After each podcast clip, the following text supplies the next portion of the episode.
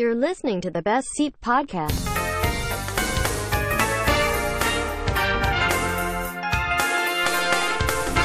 สวัสดีครับ ขอต้อนรับเข้าสู่ The Best Seat Podcast คุณอยู่กับผมเฟรมเจสดิตครับ วันนี้วันอาทิตย์เราควรจะคุยกันเรื่องหนัง แต่ว่าด้วยเหตุการณ์ต่างๆ ที่ตอนนี้มันทวีคูณความรุนแรงไปอีก step หนึ่งนะฮะ ผมก็เลยอยากจะเปลี่ยนเรื่องหนังมาเป็นหนึ่งบทความจาก New York Times นะครับ เป็นบทความที่มีชื่อว่า Italy, Pandemic's New Epicenter, นะฮะ has lessons for the world นะครับ คือบทเรียนจากอิตาลี ที่สรุปมานะครับ เป็นไทม์ไลน์แล้วก็เหตุการณ์สำคัญให้อ่านกันนะครับ ย้อนกลับไปวันที่ 21 มกราคมนะครับ มีคำแนะนำให้ลดกิจกรรมการรวมกลุ่มนะครับของประเทศอิตาลีนะฮะแต่นักการเมืองกังวลนะครับเฉพาะผลกระทบด้านเศรษฐกิจนะครับและแม้ว่าไวรัสจะมาก็คิดว่าเอาอยู่แน่ๆนะครับ การเห็นการระบาดช่วงนั้นของประเทศจีน เขามองว่ามันเป็นเหมือนหนังไซไฟนะครับ ไม่มีทางที่จะมาถึงบ้านเรา ผมหมายถึงอิตาลีนะ วันที่ 30 มกราคมครับ เริ่มระงับทุกเที่ยวบินจากประเทศจีนนะฮะ จากนั้นก็มีเคสปราบปลายที่เป็นนักท่องเที่ยวกลับมาจากจีน จนกระทั่งเกิดอีเวนต์หนึ่งอีเวนต์ขึ้นมานะครับ ก็คือในวันที่ 18 กุมภาพันธ์ โดยตั้งชื่อวันวันนี้ว่า Passion One Super Spreader นะครับ ชายวัย 38 ปีนะครับ เดินทางไปที่ ER ของโรงโรงพยาบาลแห่งหนึ่ง ทางตอนเหนือของอิตาลีนะครับ ไปที่ ER สองรอบ ซึ่ง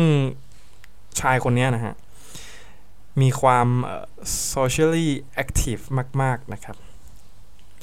และที่สำคัญคือเขาไม่เคย ที่จะเอ่อ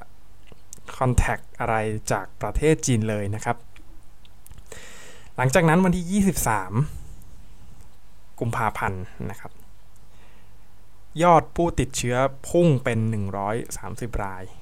นะครับ อิตาลีสั่งปิด 11 เมือง แต่นายกอิตาลีกลับบอกว่าการที่เรามียอดเพิ่มเยอะนะครับ มันมาจากการตรวจ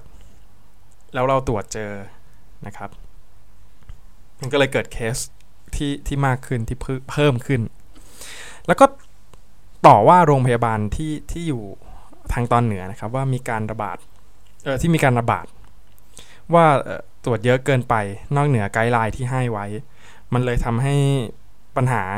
มันดูรุนแรงกว่าที่มันควรจะเป็นนะครับ สิ่งหนึ่งที่ที่อิตาลีควบคุมไม่ได้และเป็น ความเป็นความเขาเรียกว่าอะไรผมจะบอกว่ามันเป็นความความผิดพลาดที่ส่งต่อข้อมูลนะครับ คือการที่อิตาลีมีสื่อมากมาย สื่อแต่ละสารที่จะส่งไปต่อประชาชนเนี่ยมันก็เลยมีความสับสนนะครับทำให้ประชาชนสับสนว่าเอ๊ะควรจะเชื่อสื่อไหนดีนะครับ อันนี้ก็เป็นหนึ่งหนึ่งความความผิดพลาดของอิตาลี สู่ประชาชนนะฮะวันที่ 21 กุมภานะครับรัฐมนตรีกระทรวงการต่างประเทศแถลงในกรุงโรมนะครับว่าเเราอยู่ในความเสี่ยงของการมีข้อมูลที่มากเกินไป แล้วก็การบิดเบือนข้อมูลมากกว่าความเสี่ยงจากการระบาดจริงนะครับ พร้อมทั้งตำหนิสื่อ ที่กระพือข่าวนะครับทำให้การระบาดเนี่ยรุนแรงมากกว่าความเป็นจริง โดยผู้ว่าเมืองมิลานนะซึ่งอยู่ห่างจากศูนย์การระบาดหนึ่งไมล์นะครับ ประกาศว่ามิลาน doesn't stop นั่นก็คือมิลานยังไม่ปิดเมือง แล้วก็ยังเปิดเมืองให้เป็นปกติครับ เปิดสถานที่ท่องเที่ยวตามปกติ ผู้คนก็ออกมาใช้ชีวิตตามปกติ เข้าผับ เข้าบาร์ ดูหนัง เดินห้าง แต่ในขณะเดียวกันนะครับ เมืองที่อยู่ทางตอนเหนือ ที่ประกาศค้นพบเนี่ยที่ถูกตำหนิเนี่ยฮะเล็งเห็นแล้วว่ายอดการยอดอัตราการติดเชื้อและเสียชีวิตเนี่ยมันพุ่งขึ้น และกำลังจะควบคุมไม่อยู่นะครับ พอกำลังจะประกาศนะครับ ก็เป็นอีกครั้งหนึ่งที่ที่นายกของอิตาลีนะครับ ก็ตอบกลับมาว่าเนี่ยมันเป็นปกติ ไม่อยากทำให้แตกตื่นนะครับ เดี๋ยวมันจะส่งผลกับผลส่งผลกระทบกับเศรษฐกิจ ซึ่งแน่นอนครับทั้งหมดทั้งมวลมันนำไปสู่ จุดจุดแตกหักของโรคนี้แล้วก็ประชาชนอิตาลีนะครับ วันที่ 8 มีนายอดเพิ่มผู้ติดเชื้อสูงเป็น 7,375 ราย และเสียชีวิต 3,660 เออไม่ใช่ 3,000 ครับเข้าไป 366 ราย นายกอิตาลีประกาศปิดภาคเหนือของประเทศนะครับ ห้ามเข้าออกใดๆทั้งสิ้น และประกาศเป็นภาวะฉุกเฉิน แต่ฝันร้ายของของเรื่องนี้ยังไม่จบนะฮะ เนื่องจากมันมีคำสั่งหลุดมาในโซเชียลมีเดีย เป็นคำสั่งที่ทำให้ประชาชนแตกตื่นนะครับ แล้วก็ทำให้ชาวมิลานเนี่ย กระจายกลับสู่ภูมิลำเนา แล้วก็ภูมิภาคต่างๆนะฮะนี่คือคลื่นเชื้อโรคที่ปล่อยออกไปอย่างมหาศาลมากๆนะครับ ซึ่งในตอนนั้นอะชาวอิตาลีก็ยังงงๆอยู่ครับว่าสรุปแล้วมันอันตรายมากน้อยแค่ไหน เราควรที่จะต้องป้องกันมากน้อยแค่ไหนนะครับ เพราะว่าบางเมืองเนี่ยก็ให้คนเนี่ยครับกักตัวหลังจากมาจากที่อื่น บางเมืองก็ ไม่ให้กักตัวนะครับ ซึ่งสรุปแล้ว คือไม่มีคำสั่งเด็ดขาดนะฮะในแต่ละเมืองหรือทั้งประเทศ คือต่างเมืองต่างมีวิธีป้องกันการแพร่เชื้อด้วยตัวเองนะครับ ไม่มีไม่มีไปในทิศททางเดียวกันนะครับ 8 มีนาครับ มีผู้ติดเชื้อ 9,172 ราย เสียชีวิต 463 ราย แล้ววันที่9เนี่ยนายกเพิ่งประกาศปิดประเทศ แต่ว่ามันก็สายไปเสียแล้วครับ วันนี้วันที่ 22 มีนาคมที่อิตาลีนะครับ ติดเชื้อทั้งหมด 53,578 ราย เสียชีวิตแล้ว4,825 รายนะครับ มันมันอ่านคือผมอ่านแล้วมันคุ้นๆ มันเป็นโมเดลเหมือนประเทศบางประเทศนะครับ ที่อยู่ที่อยู่ระแวกเนี้ยนะฮะ คือ ถ้าเราไม่ทำอะไรเลยนะครับ อีกหน่อยเดี๋ยวมันจะลงเอยแบบแบบเดียวกัน ซึ่งในบทความทั้งหมดนะครับ ผมจะสรุปง่าย ๆ คือ เราควรที่จะเตรียมตัวแต่ไม่แตกตื่นนะ ทีนี้การการระบาดของโรคนี้หลายคนตั้งคำถามว่าเมื่อไหร่มันจะสิ้นสุดลงนะครับ ผมไปอ่านเจอบทความของ BBC มานะฮะ เกี่ยวกับการระบาดของเชื้อไวรัสโคโรนานะครับ แล้วก็การระบาดนี้จะสิ้นสุดลงเมื่อไหร่อย่างไรนะครับ เอาเป็นว่าเออคือการระบาดของโควิด -19 ตอนนี้นะครับ แพร่แพร่กระจายเป็นวงกว้างมาก ๆ โดยเฉพาะในแถบยุโรปนะครับ คือแต่ละเมืองก็มีมาตรการ เข้มงวดอย่างมากนะครับ เช่นเป็นสถานศึกษาหรือจำกัดการเดินทางต่างๆ แม้ว่าหลายประเทศทั่วโลกกำลังนำข้อบังคับดังกล่าวมาปฏิบัตินะครับเพื่อต่อกรกับไวรัสชนิดนี้ อีกคำถามหนึ่งที่ที่ผมที่เป็นคำถามเดียวกับเนื้อเนื้อความของบทความนี้ก็คือ เมื่อไหร่ ที่เราจะสามารถกลับไปใช้ชีวิตอย่างมีความสุขได้เหมือนเดิม นะครับ ตัวบทความเนี่ย ก็มีความเป็นไปได้อย่างน้อยนะฮะสามวิธี วิธีแรกครับ รอวัคซีนอีก 12 เดือน 12ถึง18 เดือนเป็นอย่างต่ำนะฮะคือวัคซีนวัคซีนเนี่ยจะช่วยให้ร่างกายของเราเนี่ย สร้างภูมิคุ้มกัน หากได้รับเชื้อไวรัสนะครับ 60%ของประชากร ถ้า 60%ของประชากรทั้งทั้งหมดนะครับ ได้รับวัคซีนแล้ว ก็จะป้องกันไม่ให้เกิดการแพร่ระบาดขนาดใหญ่อีกต่อไปนะครับ หรือที่เรียกกันว่าภูมิคุ้มกันหมู่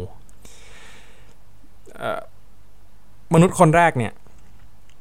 ที่จะได้รับไวรัสทดลองอันนี้นะฮะเกิดขึ้นในสหรัฐอเมริกา ซึ่งเนื่องจากนักวิจัยได้รับ อนุญาตให้ข้ามขั้นตอนจากสัตว์ไปสู่คนเลยนะครับ มันเป็นการรัดขั้นตอนที่ผมว่าค่อนข้างเสี่ยงนะ แต่ แต่ถ้าเราไม่ทดลองอะไรมันก็มันก็จะไม่ ไม่เกิดผลนะครับ อย่างไรก็ตามการการทดลองนี้ยังไม่สามารถมั่นใจได้นะครับ ว่าวัคซีนดังกล่าวจะประสบความสำเร็จหรือเปล่า นอกจากนี้ยังต้องกระจายให้ประชากรทั่วโลก อีกด้วยนะครับว่าจะยับยั้งการระบาดได้หรือไม่นะฮะคาดการณ์กันไว้ว่าประมาณ 12-18 เดือนนะครับหากการทดลองดำเนินไปได้อย่างราบรื่น ก็ถือว่าเป็นช่วงเวลาที่นานเหมือนกันนะครับสำหรับผลกระทบด้านสังคม จากมาตรการอันเข้มงวดที่กำลังบังคับใช้กันอยู่ทุกวันนี้นะครับ ข้อ2ฮะแนวแนวความคิดที่ 2 คือภูมิคุ้มกันตาม ตามธรรมชาติอย่างน้อย 2 ปี มาตรการระยะสั้นของอังกฤษนะครับ คือควบคุมจำนวนผู้ติดเชื้อให้ได้มากที่สุด เท่าที่จะมากได้นะครับ เพื่อแบ่งเบาภาระของระบบสาธารณาสุข หากเตียงหากเตียงผู้ป่วยล้นนะครับ อัตราการเสียชีวิตก็จะพุ่งสูงขึ้นไปไปด้วย เมื่อสถานการณ์เริ่มทรงตัวมาตรการการเข้มงวดก็อาจจะลดลดหย่อนลงได้เป็นระยะเวลาหนึ่งนะครับ จนกระทั่ง ตัวเลขผู้ติดเชื้อไวรัสเริ่มกลับมาดีขึ้น จากค่อยๆ เอาข้อบังคับนั้นนะลดลงไปนะครับ ซึ่งแม้วิธีนี้อาจจะดูดูไม่แน่นอนนะครับ แต่เซอร์แพทริกวอลเลนส์นะครับหัวหน้าที่ปรึกษาด้านวิทยาศาสตร์ของอังกฤษกล่าวว่า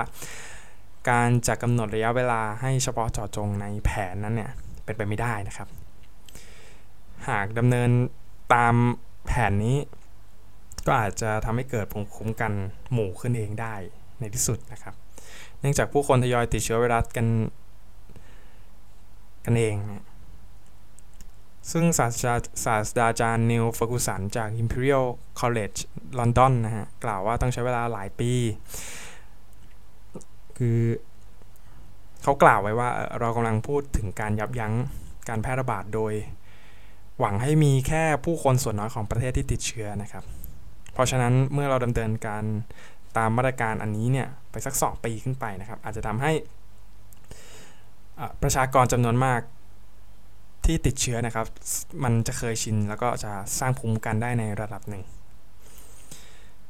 แต่อย่างไรก็ตามครับยังไม่มีหลักฐานแน่ชัดว่าภูมิคุ้มกันดังกล่าวเนี่ยจะอยู่ได้ยาวนานเพียงใดนะฮะ หากนำเชื้อไวรัสโคโรนาสายพันธุ์อื่นที่ทำให้เกิดอาการคล้ายไข้หวัดมาไข้หวัดธรรมดานะครับมาเทียบเคียงแล้วก็จะพบว่าภูมิคุ้มกันที่สร้างขึ้น มันอยู่ได้เพียงระยะเวลาสั้น ๆ เท่านั้นนะครับ ซึ่งอย่างไรก็ตามมนุษย์ก็จะติดเชื้อตัวเดิมได้อีกหลายครั้งนะครับ ข้อ 3 ทางเลือกอื่น ๆ ที่ไม่รู้จะจบเมื่อไหร่นะครับ วิธีที่ 3 คือ ปรับเปลี่ยนพฤติกรรมของเราอย่างถาวร นะครับซึ่งจะทำให้อัตราการแพร่เชื้ออยู่ในระดับที่ต่ำลงนะครับศาสตราจารย์บูเฮาส์กล่าว ไว้ว่าแผนการนี้นะครับ หมายถึงการรวมถึง การบังคับใช้มาตรการที่เข้มงวดอย่างอย่างรุงอย่างมากขึ้นนะครับหรือมุ่งหน้าตรวจผู้ติดเชื้ออย่างขมักขม้นแล้วกักตัวเพื่อป้องกันการแพร่ระบาดเป็นวงกว้าง ในตอนแรกเนี่ย ก็จะมีการตรวจคัดกรองและติดตามต่างๆ แต่ว่ามันก็ไม่เห็นผลนะครับ การพัฒนาด้าน ยารักษาไวรัส 19 ก็เป็นอีกหนึ่งกลยุทธ์นะครับ ที่กำลังจะใช้ ซึ่งสามารถนำมาใช้แล้วมันนำมาใช้ได้ทันทีครับกับผู้ที่ติดเชื้อที่ป่วยที่แสดงอาการนะครับ แล้วก็หยุดยั้งการส่งต่อให้ผู้อื่น นอกจากนี้การรักษาผู้ป่วยในโรงพยาบาล ให้มีอาการดีขึ้นจนเป็นปกติเนี่ยก็ต้องพึ่งการดูแลอย่างเข้มงวดนะครับ ในห้อง ICU หรือห้องกักเชื้อ หรือแม้กระทั่งการเพิ่มเตียงผู้ป่วยฉุกเฉินก็อาจจะช่วยได้เช่นกันนะครับ ยุทธการทางออกที่สำคัญในในระยะยาวนะครับ มันเป็นวิธีที่ชัดเจนกว่าวัคซีน เอ่อ คริสวิธีนะครับหัวหน้าที่ปรึกษารัฐบาลด้านการแพทย์ของอังกฤษนะครับ กล่าวว่ายุทธศาสตร์ทางออกของเขาคือในระยะยาว เป็นที่ชัดเจนว่าวัคซีนคือทางออก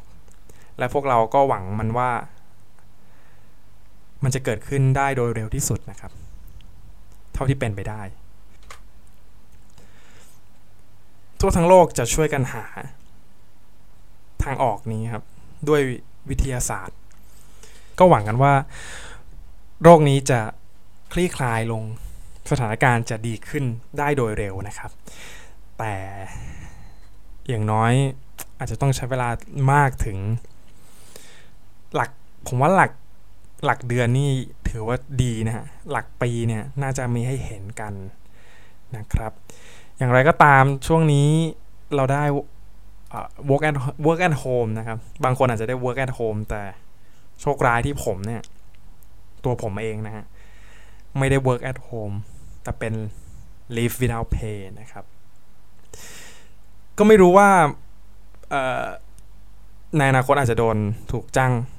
ให้ออกหรือเปล่าก็ต้องไปลุ้นกันนะครับ ซึ่งผมก็ตอบไม่ได้หรอกว่าจะเป็นอย่างไร ทีนี้สถานการณ์ตอนนี้มันก็